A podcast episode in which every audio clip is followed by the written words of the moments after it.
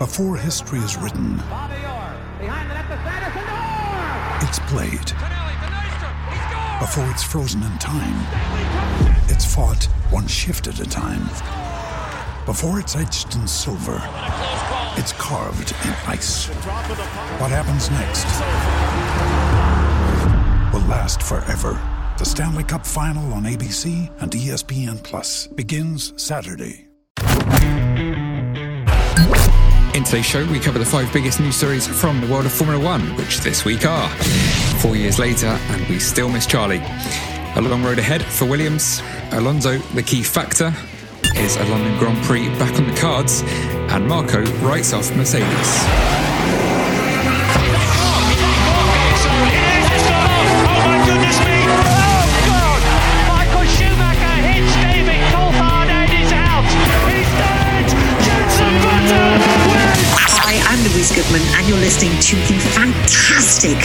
To the Race podcast. Hello, my name is Ron Mylander, and you're listening to the Formula Nerds podcast. Hi, I'm Rosanna Tennant, and you are listening to the incredible Cut to the Race podcast. Hi, I'm Jordan King, and you're listening to the Formula Nerds podcast.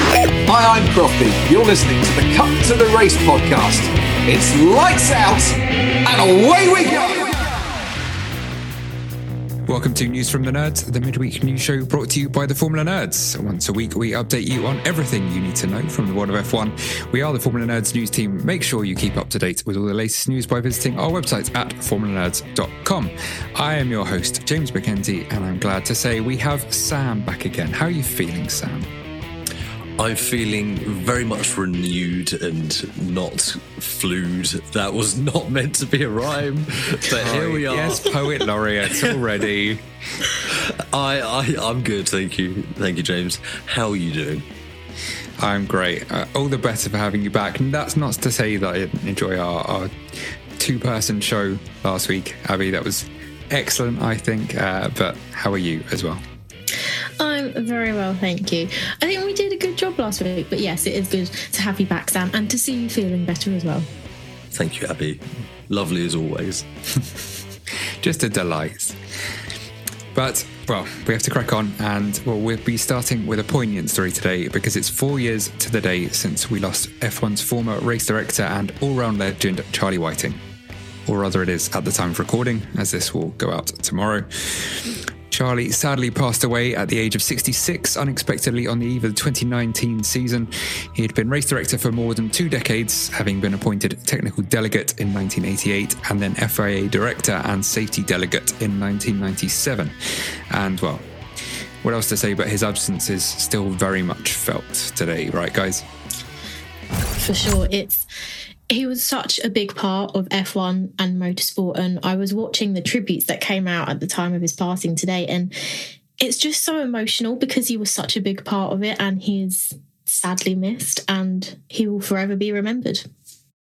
Yeah, he was he was a giant of the sport. He was a steady hand. He was a consistent force um, and a very much a stabilizing factor when things were difficult. And you just you look back over the last few years and you think all the difficult things that F1 has been through, aside from the, the growth and and the hugely positive success that F1 has seen, and you just wonder how Charlie would have navigated the sport through those times.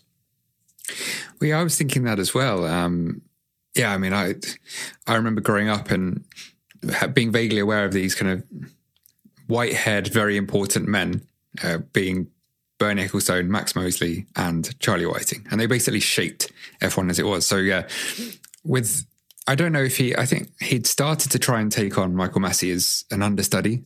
He was kind of assisting him, I think, at the races, and then obviously was thrown into the deep end. And it's a good point. We have to wonder how different the the landscape in F1 would be today.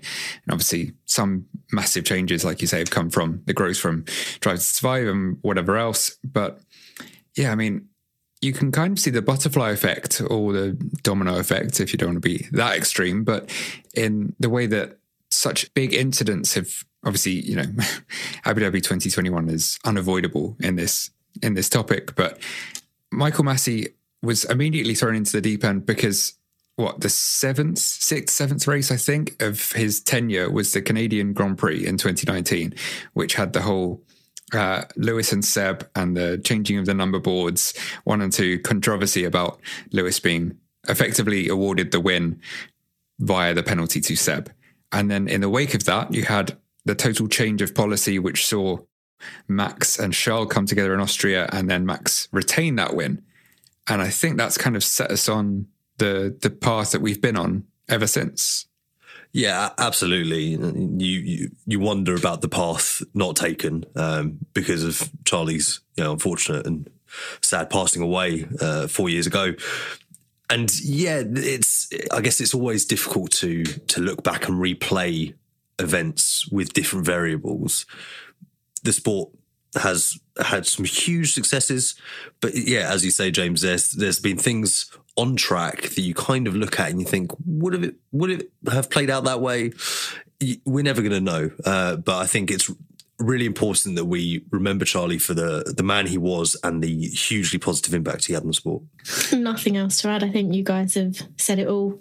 You will always wonder what if, but it's just remember Charlie is the pinnacle of the race directors, as Herbie Blash once said. Absolutely. And he is missed and he will forever be missed and remembered as an F1 legend. Uh, now, back in Charlie's day, of course, there was a mighty, all conquering team known by the name of Williams. Sadly, they're no longer the force they once were, and their new team principal, James Vowles, thinks it will take time to move them back up the grid. Right, Sam? Yes, absolutely. So, new team principal James Vowles has, has spoken this week uh, to Racer, where he was talking about the the long road back to you know competitiveness, I guess, or the the road to redemption for Williams. And he was saying that essentially, you know, over the last decade, decade and a half, it's been a very, very difficult time for the team, both you know financially and otherwise. Um, and he pointed to you know some, some of those um, some of those things that haven't gone quite as the team would have hoped, and you know he's set out that path in terms of years, not months, essentially. He said, we are in a position where we are lacking key technical personnel, and the team is definitely under strain at the moment to ensure that we're filling those voids as best we can. So the pathway is not one of months, but years. So yeah, I think it's it's good that he's speaking about this. It's good that he's being honest and uh, glass half empty uh, as opposed to over optimistic and over promising here. I think fans and the sport uh, on the whole want accurate expectations and yeah it's it's going to be a long way back but i think they are starting to put those pieces in place i don't know if you guys see differently um, but yeah i think f1 with a strong williams is a a better and uh, a more storied proposition for fans I completely agree. I think it's refreshing having that honesty from Vowles. Obviously, he's coming from Mercedes, a team that is financially better than Williams because of the money that they have. They're championship winning team. So he can see the stark differences between such a big prominent team like Williams in the like Mercedes in the hybrid era compared to Williams. But it would be great to have Williams back on top. The legacy that they hold in F1 is so important, but I feel like they are taking the right steps to get there. And yes, it might take years, but it's better to go slow and steady and actually be consistent when you get to that top point rather than try and rush things now. And they've recently got appointed a new member of staff. They've got Logan Sargent joining Alex Albon, and Vowles has come. So I think they're getting the building blocks all together. It will just be finalising it all and then making steady progress. But I see Williams getting back on top. Absolutely. And on that new member of staff, indeed, thank you for nodding that back in my direction there. Uh, so uh, they've appointed Frederick Brousseau as their new chief operating officer. So a C-suite appointment. Um, he will bring some of that technical expertise that James Vowles was talking about. He hasn't had a career in in motorsport, but he has a 26 year career in aeros in the aerospace industry. So he will have a lot of experience. Uh, he knows how to manage large teams, large technical teams. So yeah, looks like a good appointment from Williams's point of view. Obviously, it's difficult to kind of comment too much uh, as we don't know uh, Frederic Brousseau and what exactly he'll bring. But yeah, you've got to you've got to expect that it's a, a good appointment. I think so. I hope so. Uh, yeah, it would be great to to see Williams on an upward trajectory again. I mean, they they looked like they were going in the right direction. Then obviously they took another step back with the new regulations, when people were hoping it would give them that that clean slate. But maybe it just came a little too early in their you know their reinvention of themselves. But it's been a promising start to the year. You know, they've already got their first point in the first race, and I think yeah, I think the team has potential, and I would love to see them. I mean, that's the thing. Like in Bahrain, the midfield was so close. There was no clear, you know, wooden spoon given out. It was, and I think if we get that for the whole season, that that's great. Obviously, someone has to finish last, but they don't have to be cut adrift of the rest. Yeah, absolutely. And we, we said it in the uh, in the Bahrain race review. It's very much looking like there's not an obvious back marker at this stage. And that might emerge over the next few races, but it would be nice if you have a not even a midfield, I guess a, a second half to the grid this season that are able to consistently fight for those uh, smaller points paying positions. It'd be nice if we just had one grid that all could fight for the wins, but that's maybe a little too, too optimistic. Baby steps, baby steps. Well, speaking of teams moving forward and that, one team that we have spoken about many times since before the season began is Aston Martin. And obviously, they've got Fernando Alonso in their team this year, and he got a podium, which was great to see. But James Vowles has now spoken on Alonso's performance at Aston, saying that he is a key factor in their success. He said, I think they have an extraordinary driver who's in the car. Lance did very well as well. That's not taking anything away from them. The team's taken some large steps forward. Now, obviously, it is great to see Aston Martin on top and Alonso performing in that. But I'm more interested in Vowles's comments of they have an extraordinary driver in the car. Lance did very well as well. So that obviously means he's talking about Alonso. But I feel like Lance has proved himself, obviously with his injuries, which we spoke about last week. I think they're both working very well. They're both key factors in Aston Martin's success, in my opinion. What do you guys think? Yeah, I think particularly given the the context of the injury, it's maybe somewhat selling Lance short there, uh, and also when you're coming into a new team, you do rely on the guy who's been there longer. Lance knows his way around. He understands the car. He understands where the development has been and come from. So I think Lance is very important to Fernando and allowing Fernando to unlock that. We never really expected Lance to outperform Fernando, especially with an injury. But yeah, it's I think maybe a little bit harsh on on Lance Stroll, but I mean Fernando is a proven absolute I was going to say absolute stud but that sounds really really weird. He, he is he's he's an, let's face it he's an all-time great driver. So you would expect him to bring those results but also his tenacity. He has that uh you're like this James je ne sais quoi that kind of intangible quality where he just drags the team forward. He's so devoted, so hardworking that it spills out to the rest of the team, and it makes every he makes everyone else around him better when he's being positive, being proactive, being productive. But obviously, we know that with Fernando, it's a very thin edge to that sword where when yeah. things go badly, that's when things start to spiral and fall, fall apart. So Aston just needs to keep on going with that momentum. Yeah, absolutely. I was, I was going to say uh, we've seen both sides, yeah, both edges to that sword. Uh, but yeah, it, it, started really well. I think it's, yeah, I mean, it's not just selling Lance short. Although on that note, I will say that I mean, Lance, I think, proved himself in holding his own against Seb for the most part over the last two seasons as well. They weren't a million miles apart. Seb obviously ended up with more points more often than not, but I think yeah, he was very respectable against a, a four-time world champion, considering how some people like to you know, view Lance. So I, I, wouldn't be surprised if he, yeah, maybe ends up with fewer points than Alonso again, but isn't too far away. Uh, certainly once he's got two working wrists.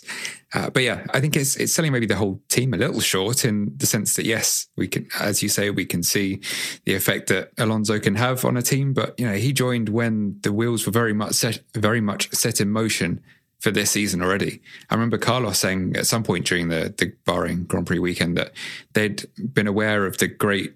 Uh, you know, signs coming out of the the wind tunnel at Aston Martin since December. Now, how Ferrari knew about that. I'm not sure. I'd be quite interested to know. But clearly, people were expecting this from Aston. Oh, I mean, that paddock is a very, very small and incestuous place. Everyone talks to everyone, everyone's friends. Yeah, everyone knows what's going on.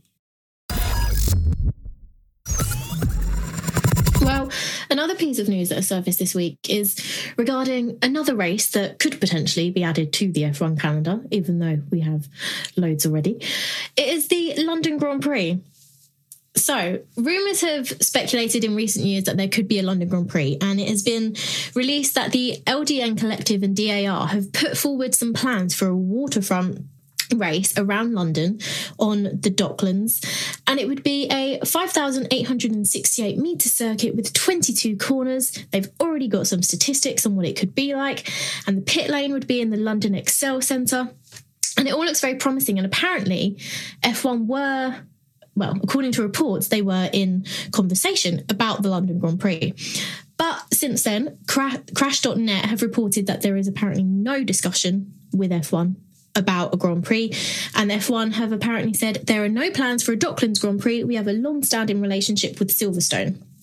So obviously, we've seen the likes of America now have three Grand Prix with Las Vegas being added this year, Miami and COTA as well.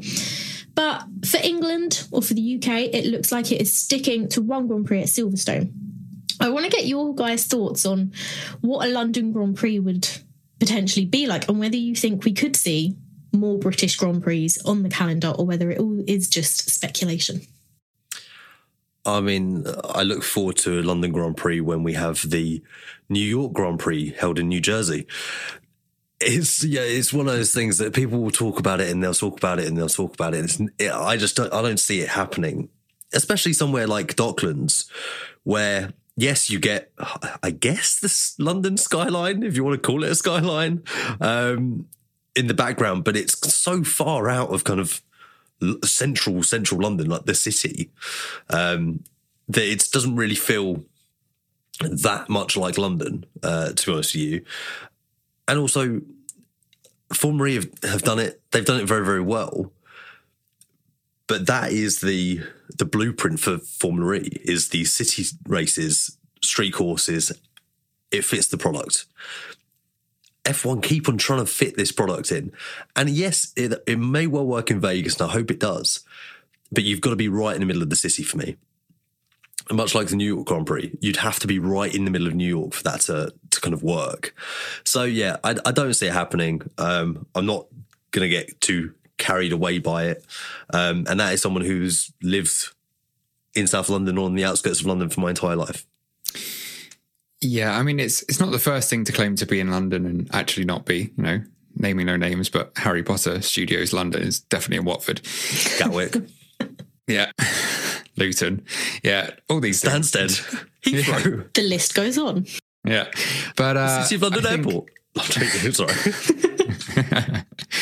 but I think, yeah, it's. I can't realistically see uh, a Grand Prix that would, you know, go down the Mall and then it through Piccadilly Circus or something. It's one thing Monaco shutting down for three days, but I don't think, yeah, that that level, and I guess to some extent Vegas, just because it is a very unique place. It is basically a strip, and it is so tourist centric. It doesn't have to worry so much about the logistics. You know, like in London, shutting down the center of London for a Grand Prix for three days would cause chaos. And I don't, and I think the cons outweigh the pros. Personally, I also don't think we really need any more street circuits. It's nice to mix it up, but you know there are more and more just every season exponentially increasing. Well, that's why it'd be the Docklands, right? Because it's not as inconvenient. But then, yeah, you lose the the it Yeah, factor exactly. from it. So Yeah. it's a it's a lose lose in my view. Yeah, no, I, I- sorry to clarify. I meant like I actually agree with you in terms of Docklands isn't really London enough to make it a London Grand Prix, and yeah, the uh, the prospects of a realistic London Grand Prix look slim. Well, the plans that did come out said that it would be ready by 2026 with fr- floating grandstands ready for the new set of regulations. But as you guys said, I don't think it's looking that promising for it. So, Wait, are there grandstand regulations coming in?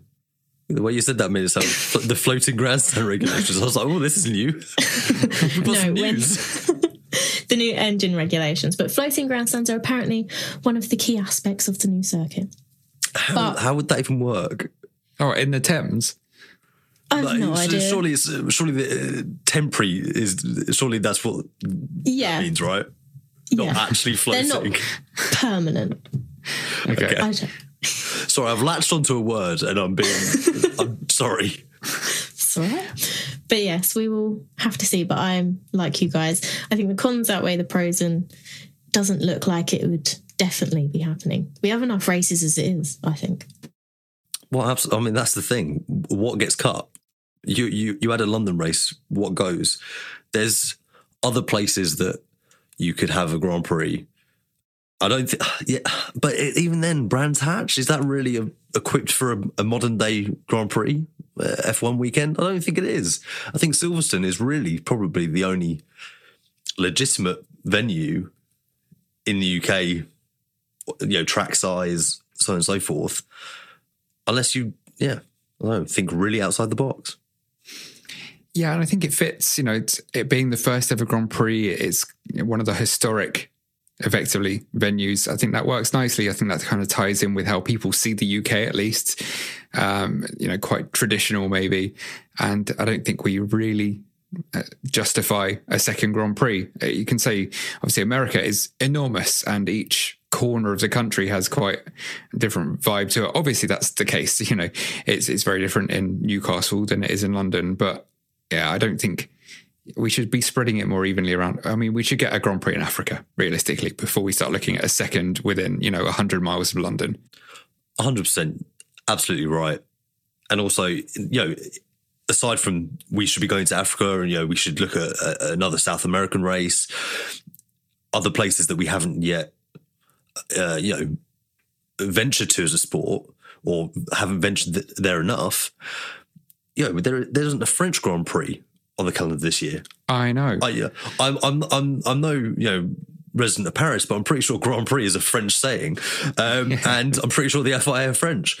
Also, there's no German Grand Prix, so we are so far down the pecking order that yeah, is it's a silly consideration in that sense. For the record, I'm also very bitter that there was a Paris E Prix up until the year that I moved to Paris, and now there's seemingly never going to be one again. I was going to say all I can do is apologise for something that's nothing to do with me. How very British of you. Uh, but yes, we will move on. Uh, and finally, this week, well, it's apparently the end of Mercedes' title hopes already. That, of course, doesn't really come as news, uh, arguably, after the first Grand Prix, but it's rare to hear another senior team member say it outright. That is, unless it's Helmut Marko, with rumours swirling that Mercedes will already be looking to completely change the concept of their car. The Red Bull advisor believes that they'll struggle to develop multiple cars, saying it will be difficult. You can't just design two or three different cars. It will be tricky with the budget cap. A new car doesn't just work either because you have to be competitive from the start. They lack the test days and race experience. They can forget about the world title. They don't have one problem with the concept this year, but several.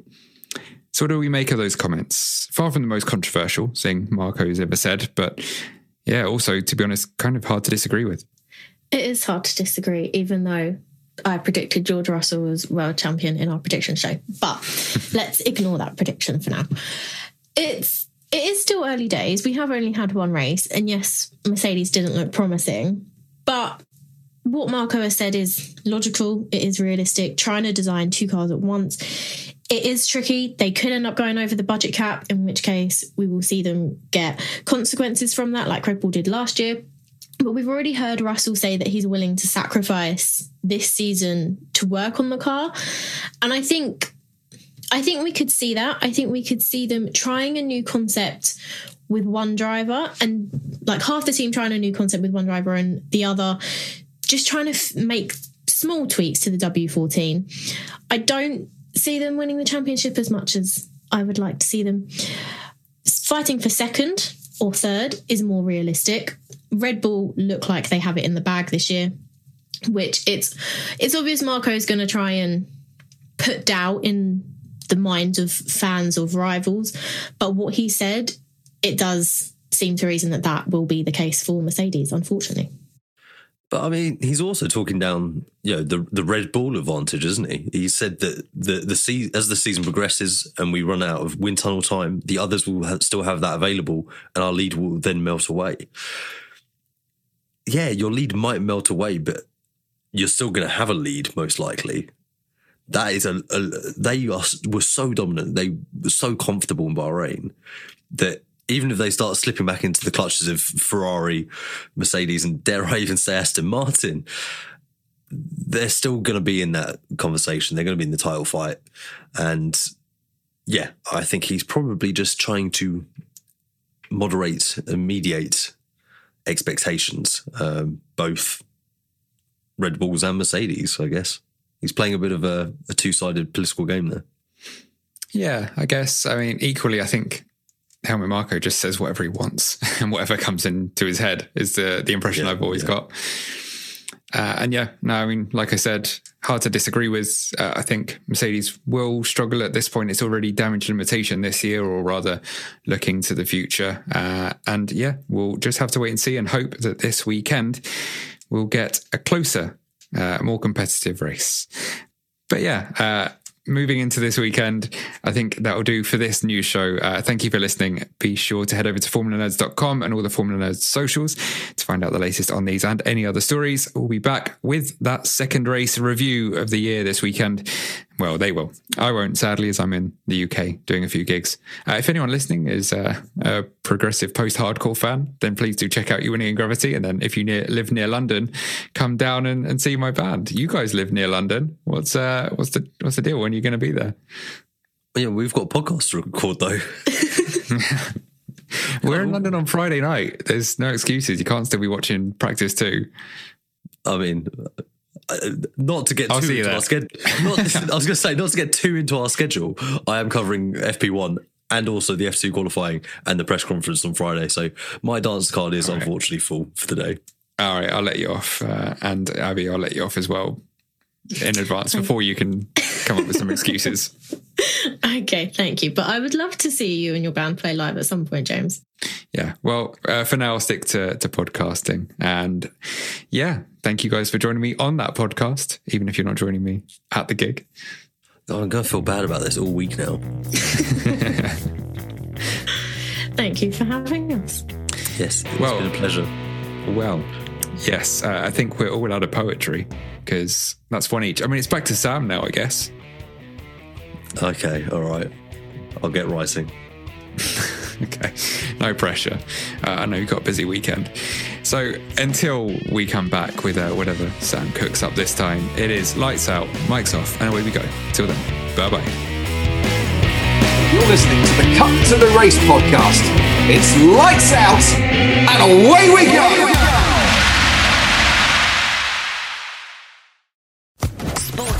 Podcast Network.